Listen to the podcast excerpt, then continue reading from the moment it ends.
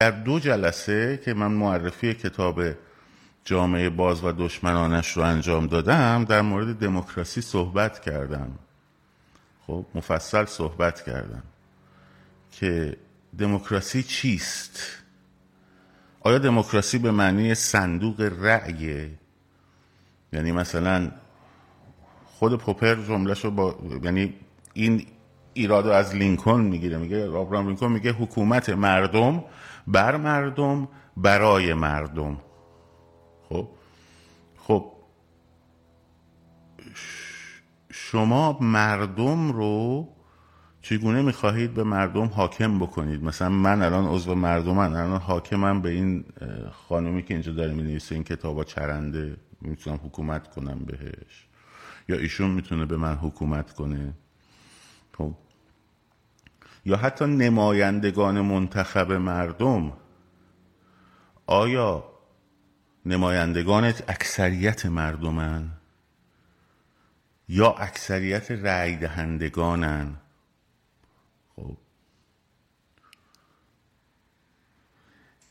اینها همش چیزاییه که وقتی تو ذهن ها جا بیفته اون وقت توقعاتی رو ایجاد می‌کنه که حتی پوپر میگه که ممکنه در جامعه ها شورش ایجاد بکنه. وقتی شما اینگونه تعریف می‌کنی. اولا دموکراسی یک ابزاره. ابزاری است برای مشارکت مردم مشارکت مردم در قانونگذاری در حوزه های مختلف در ایجاد قراردادهای اجتماعی که زیر ساخت قانون میشن و در اداره حکومت و در نظارت بر حکومت. خب؟ پس یه ابزاره. صندوق رأی یه ابزار یه بخشی از فرایندی است که ما اسمش دموکراسی می‌ذاریم که اونم تازه یه ابزاره. هدف پس چیست؟ مشارکت مردم از طریق نهادهای مردم مدار در امر قانونگذاری قراردادهای اجتماعی نظارت بر حکومت تعیین حاکمان و قانونگذاران و از همه مهمتر ازل آنها و در نهایت امکان شنیده شدن تمام صداها در جامعه و به رسمیت شناخته شدن حقوق اتفاقا اقلیت. خب. پس هدف اصلی مشارکت دادن جامعه است رسیدن به حد اکثر مشارکت. چرا؟ چون در سیستم های رعیتی هرمی که در رأسش خداوند قرار داره منشأ قانون این خیلی مهمه که یه جلسه در موردش صحبت کردم. خداونده خب؟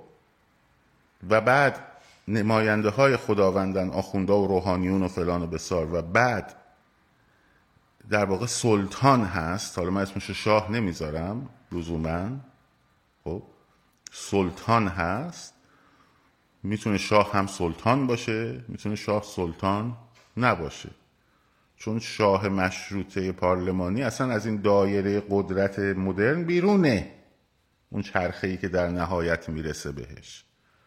خب یک مقامی است نمادین که اتفاقا خیلی هم بعدن که جل جلسات بره جلوتر بعدن که جلسات بره جلوتر یه موقع دیدید شمایی هم که اینجا فکر می‌کنید اگه مثلا جاوید شاه بگید مثلا آسمون به زمین میاد یا انقلاب میشه شاید هم شما به یه سری حرفای من خوشتون اومد چون بعضی موقع ها اون چهره نمادین و اون اصلا نقش نمادها خب مهمه در حفظ جامعه منتها به شرطها و شروطها.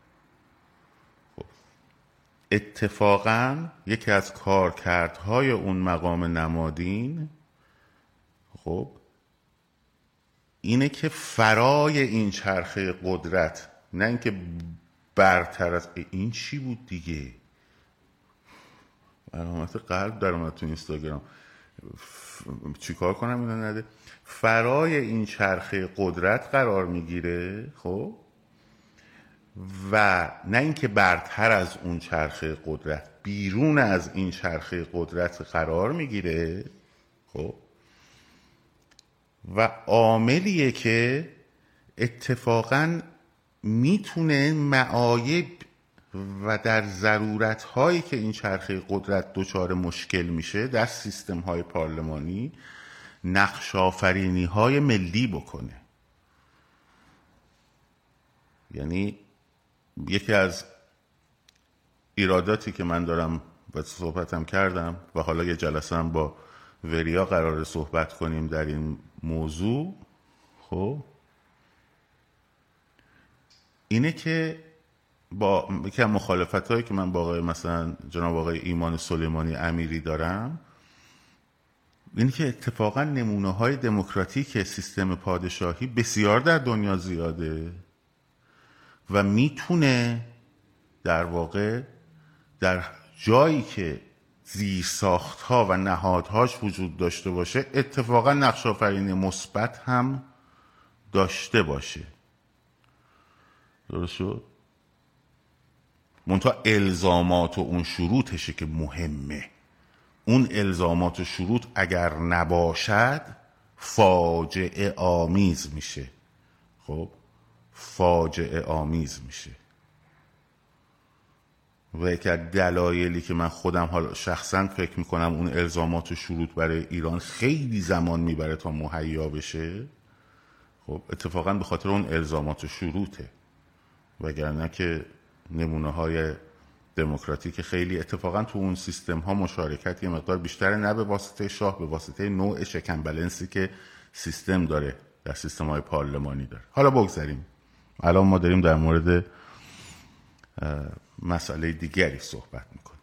پس داستان اینه که این رعیتی که این پایینه و حکم از بالا و قانون از بالا و حکم از بالا بهش دخالت بهش وارد میشه و در حکم هم هیچ نقشی نداره. شما وقتی میگی مجلس شورای اسلامی خب همین که میگی مجلس شورای اسلامی همین واژه اسلامی که در اینجا میاد موضوعیت مجلس رو تبدیل می‌کنه به یک امر فرمالیته. چرا؟ چون اون باید بتونه بیاد باید قوانینی رو وضع بکنه که این قوانین در چهارچوب حکم بالادستی که احکام دین مفنگی ببخشید دین مبین اسلام هست خب؟ در اون چارچوب و در اون راستا باشه. پس دیگه مردم دخالت ندارن تو قانون. بلکه کیا دخالت دارن؟ چی دخالت داره؟ دین مفنگ ببخشید دین مبین اسلام یا دین مبین مسیحیت. خب؟ یا دین مبین مثلا هر دین. درست پس این طبقه ای که هیچ موضوعیتی در مشارکت ندارن حتی اگر عمل کرده این بالا. یعنی شاه اصلا یعنی سلطان سلطان سکولاری باشه سلطان حتی عادلی باشه سلطان توسعه گرایی باشه. مدرسه براتون بسازه ساخت جاده براتون بسازه نمی‌دونم رو رو وارد کنه برای بچه هاتون مثلا کارخونهش رو درست بکنه. و و و و الاخر چون این پایین مشارکت ندارن خب قصورات و ضعف این سیستم رو همه رو به حساب همون سلطانه می‌ذارن. و این این یک دوم این سیستم اصلا مریض میشه. یعنی حتی اگه بهترین سلطانم بذاری بالا این سیستم مریض میشه. چرا؟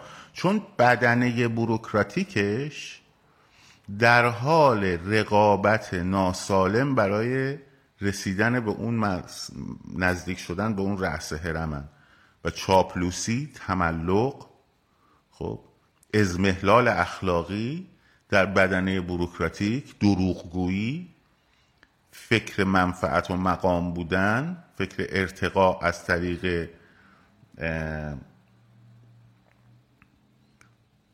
سایمالی خب این تبدیل میشه به یک فرهنگ.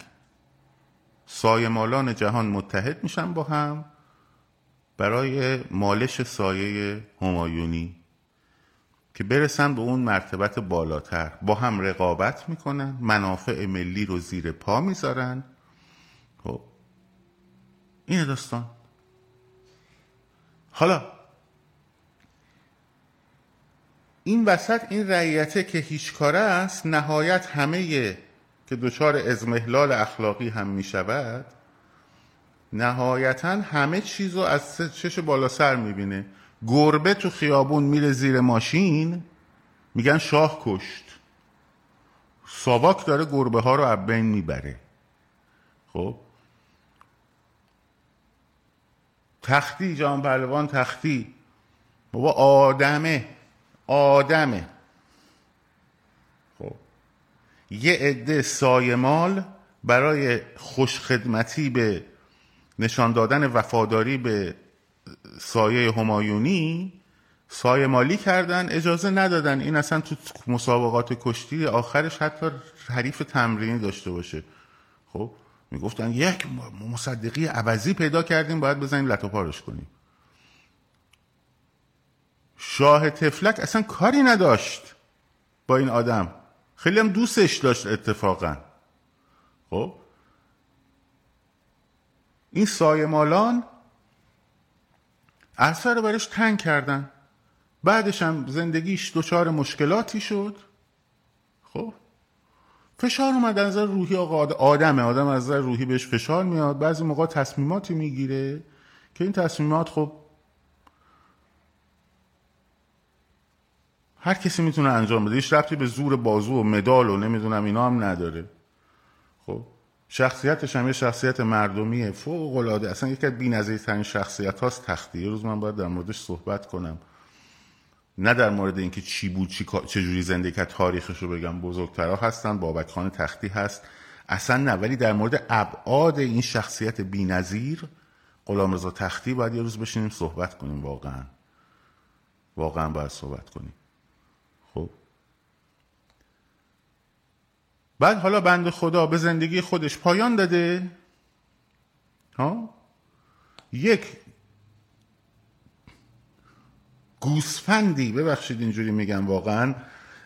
اگر من بشینم کتابای جلال آل احمق رو برای شما یکی یکی باز کنم چه در خدمت خیانت روشن فکرانش چه در قرب زدگی خب بابا تو داستان نویس بودی نهایتا داستان می نوشتی خیلی هم خوب بود. به مثل اینکه وارد میشه پرت و پلاهایی که میبافه خب به محض اینکه میگه جهان پهلوان باشی. در بودنت نمی‌دونم تمام نبودنها دیگران را جبران کرده باشی. آن وقت خودکشی. خب آره بابا. شاکشت و جامعه میپذیره. مهم اینه. جامعه میپذیره. سمت بیرنگی میره تنی به آب بزنه غرق میشه. خب؟ جامعه میپذیره.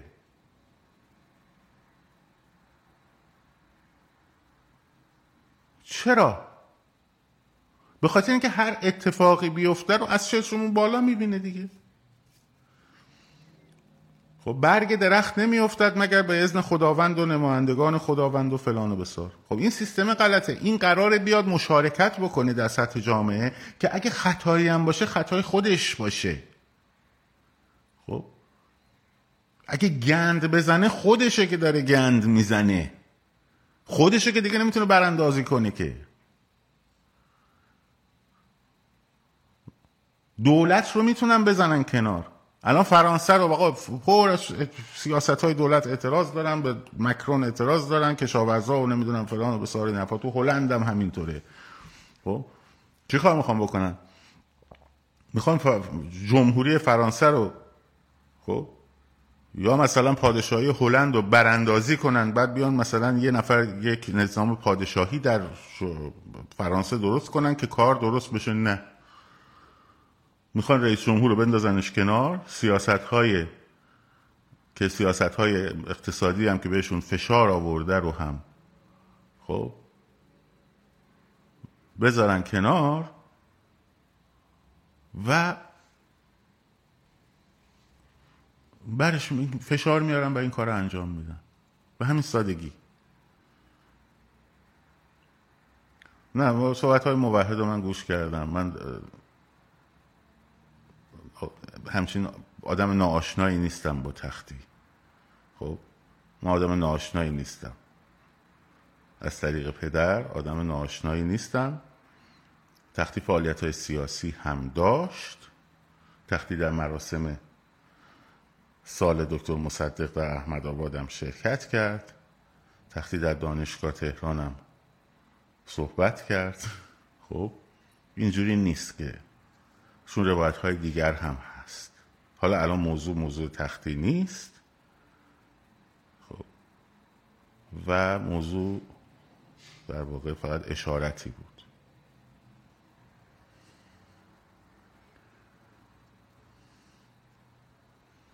خب. پس نکته اینه که بس مشارکت. حالا مشارکت چگونه به وجود میاد؟ مشارکت از طریق نهادهای مردمی. ببینید جامعه که جامعه چیز نیستش که یک توده بیشکل نیستش که. الان مشکل ما اینه که همه فکر می‌کنیم ما یه توده بیشکلیم. چون واقعا اینجوری طبقه بندی شدیم. طرف مثلا کارمنده طرف کارمنده مثلا اداره آبه ها؟ این آدم صبح بلند میشه میره سر کار شب میاد خونه با همکاراش هم در هم دائم در حال زیرابزنی هن طبق همون فرهنگه. خب. درسته؟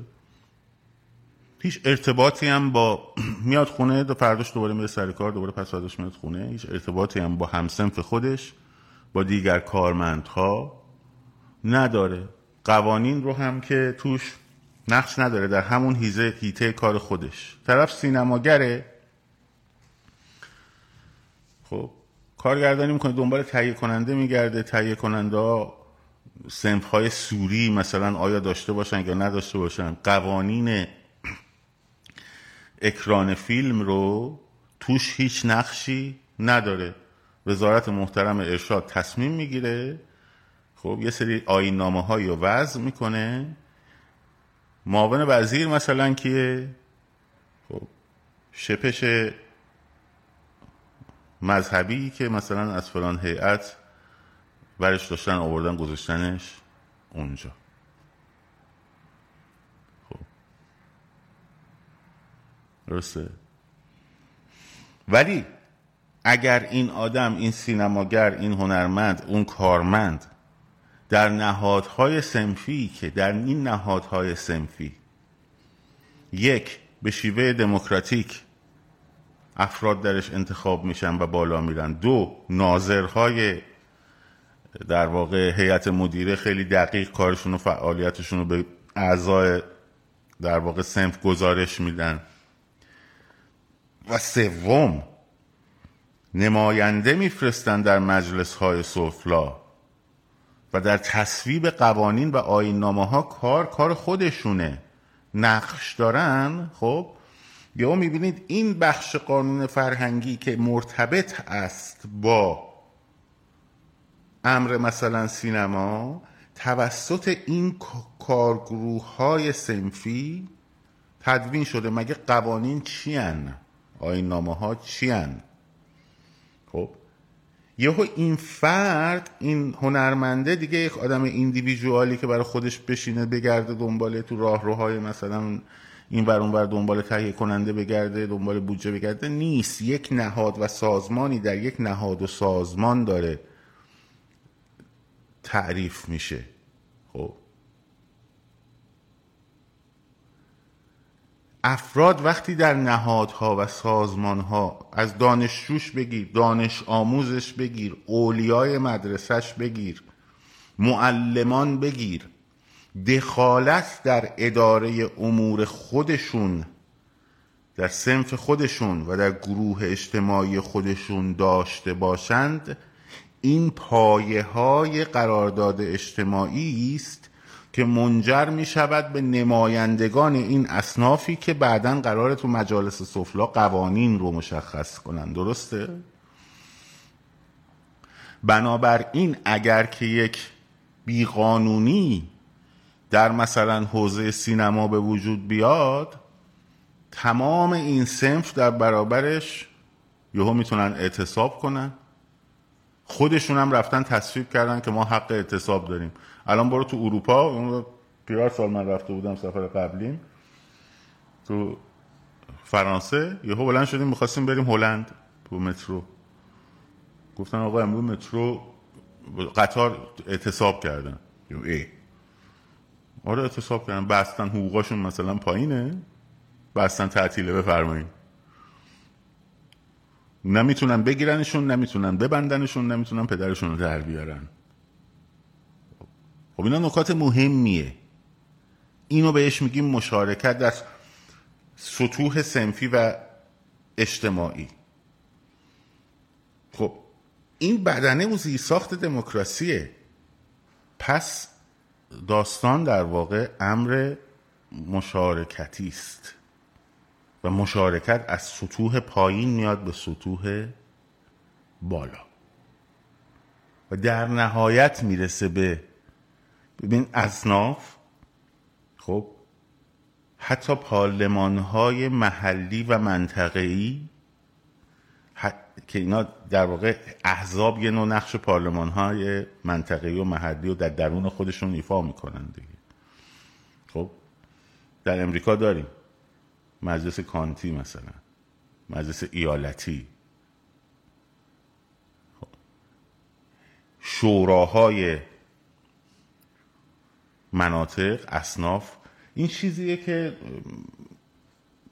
لنین هم در واقع به عنوان سوویت ها میدیدش. خب البته اون فقط در سطح طبقه کارگر و اصناف می‌دید که بعد در واقع سوویت ها از حیز انتفاع خالی شدن و تبدیل شدن به حزب واحد کمونیسم. خب تبدیل شدن به حزب واحد کمونیسم. گفتن آقا سوویت یعنی دیگه حزبه بچه یه چند لحظه من فرصت بدید. من الان برمیگردم خدمتتون. خب. خب ببخشید. پس لنین هم در واقع دنبال همون سوویت ها بود. خب البته در سطح اصناف کارگری. خب این مفهوم شوراها این مفهوم مشارکت مردمی در اصناف و شوراها مفهوم بسیار بسیار مهمیه. پس اگر شما دقت کنید داستان مشارکت مردم در امر قانونگذاری صرفا به این مفهوم نیستش که میان مجلس رو انتخاب می‌کنن خب مجلس هم هر قانونی می‌ذاره. خیر از پایین میاد تا تجمیع میشه به اون مجلس می‌رسه. خب از سطوح پایین در نهادهای مدنی میاد تجمیع میشه می‌رسه به اون مرتبت. حالا بریم سر سوال اصلی که اینو من گذاشتم حالا در مورد نهادهای مدنی. من در جلسه بعدی و شوراها صحبت خواهم کرد خب؟ و اصناف. چون بعد جا بیفته چون چپ ها هم این قضیه رو خیلی ازش گرفتن و به ابتزال کشوندنش در کشورهای کمونیستی که یه موقع به اشتباه نیفتیم. اینو در موردش بعدا صحبت می‌کنم. اما سوال اصلی این آقا ما اگر دموکراسی را بندازیم ما بیایم رو زمین ایرانمون. فردا هرج و مرج میشه مثلا تو ایران. سوال اول اینه آیا هرج و مرج هایی که در اثر سقوط حکومت ها به وجود اومده قبل از استقرار ایجاد نظام مستقره یا بعدشه؟ ها یعنی مثلا در فرض کنین سقوط صدام حسین. ها شروع هرج و مرج ها بعد از استقرار نظامی بود که در عراق الان هست. نظام پارلمانیه که یکی از نشانه هایی که من میگم نظام پارلمانی در این منطقه کار نمی‌کنه فعلا اتفاقا همینه. خب بزنیم بحث رو جمع کنیم. خب تجربه که نشون داده که تجربه نشون داده که خلع قدرت و جو در جابجایی قدرت باعث سرج و مرجه باعث هرج و مرج. در ابتدا. خب. و هرچه در واقع اون نیروهایی که دارن میان برای دوران. انتقال حواسشون به یه سری مسائلی باشه یا نباشه تأثیر گذاره در اون هرج و مرجه. خب. آیا در جمهوری اسلامی که وقتی که انقلاب پنجاه و هفت شد خب آیا بعد از سقوط رژیم شاه هرج و مرجی که به وجود اومد از خلق عرب و نمی‌دونم کردست قائله کردستان و نمی‌دونم ترکمن, ترکمن های گرگان و گلستان و اینا در اثر دموکراسی بود که به وجود اومد؟ یعنی ما یه سیستم دموکراتیکی گذاشتیم اونجا و هرج و مرجی شد. آقا به محض اینکه ما گفتیم مثلا مطبوعات آزاد بشن که خیلی آزاد شد ماشاءالله زمان خمینی. یا فرض کنید شوراها فعال بشن که چقدر فعال شد واقعا و دموکراسی به وجود اومد و دموکراسی باعث هرج شد. آیا اون بود؟ اصلا دموکراسی بود که باعث هرج و مرج به وجود بیاد. در کدام یک از این داستان؟ داستان خلای قدرت نه دموکراسی. اصلا در کدام یک از این کشورها به جز ترکیه که تازه تو ترکیه میفرمان انقلاب نبود فتنه بود اصلا فتانه بود. بذار چیز قدرت دارم حرف می‌زنم بابا. خب؟ اصلا فتانه بود. در اثر انتقال قدرت در اثر خلق قدرت هرج و مرج به وجود اومده. درسته؟ در کدام یک از این که مناطقی منطقه که ما هستیم یک سیستم دموکراتیک با چکن بلنس درست به وجود اومده خب که بگیم آقا اینجا هرج و مرج شد. تمام هرج و مرجایی که از سوریه تا عراق دارید می‌بینید در نظام های دیکتاتوری هستند که داره هرج و مرج وجود بیاد نه در نظام های دموکراتیک. آیا در ترکیه در ابتدا از موقعی که انگلیس ها رو آتاتورک بیرون کرد و بعد سیستم دموکراسی رو پایگذاری کرد و مردم شروع کردن به مشارکت کردن هرج و مرج به وجود اومد. اصلا مشارکت مردم در درون گروه ها و اصناف چگونه می‌تواند منجر به هرج و مرج بشه؟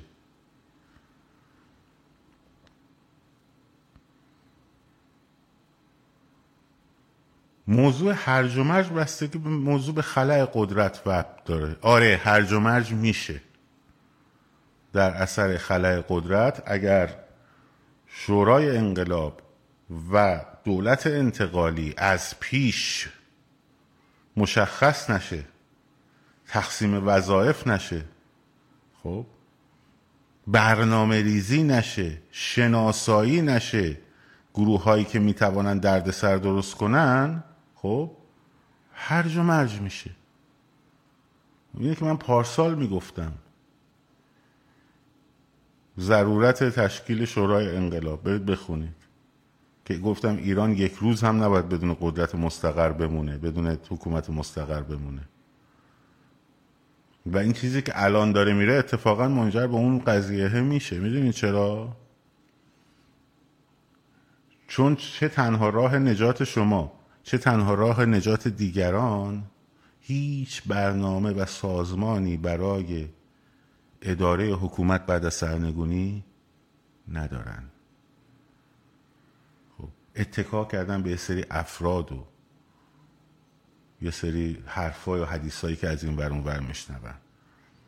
هیچ آماری از هیئت‌های مذهبی و آدمای گندهشون توشون ندارن. مثلا هیئت دخمه حسین سازور رو نمی‌شناسن. رزمندگان غرب سعید حدادیان رو نمی‌شناسن. هیئت های نازی آباد و شهر ری و اینا رو نمی‌شناسن. آدمایی که توشون هستن رو نمی‌شناسن. بسیج های ناحیه ها و بسیج های ادارات و خب اینا همشون وقتی که جمهوری اسلامی بره سر بیفته پایین تبدیل به چی میشن؟ تبدیل به یک چیزهایی که الان اینجا نمیشه گفت. ولی همون هرج و مرجع رو تولید می‌کنن. هرج و مرج های آره. بله همون که مهدی می نویسه و برای این نه تنها برنامه ای ندارن خب بلکه دلخوش کردن که آی دو تا سردار ستاپ ها که ستاپ ها دارن این سردارا بلکه ریزش کنن بیفتن تو بغل امو درست از اون وقت که غربیه که مثل ما نیستش که. مثل ما نیستش که. هیجان زده و خوشحال و نمی‌دونم فلان. حساب کتاب می‌کنه. خب؟ بعد نگاه می‌کنه بین چهره هایی که می‌تونه جایگزین کنه.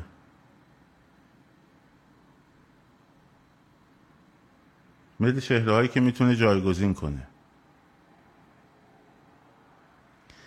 از بین اینایی که می‌تونه جایگزین کنه یهو چشمش می‌خوره به یه آدم مثل تاجزاده.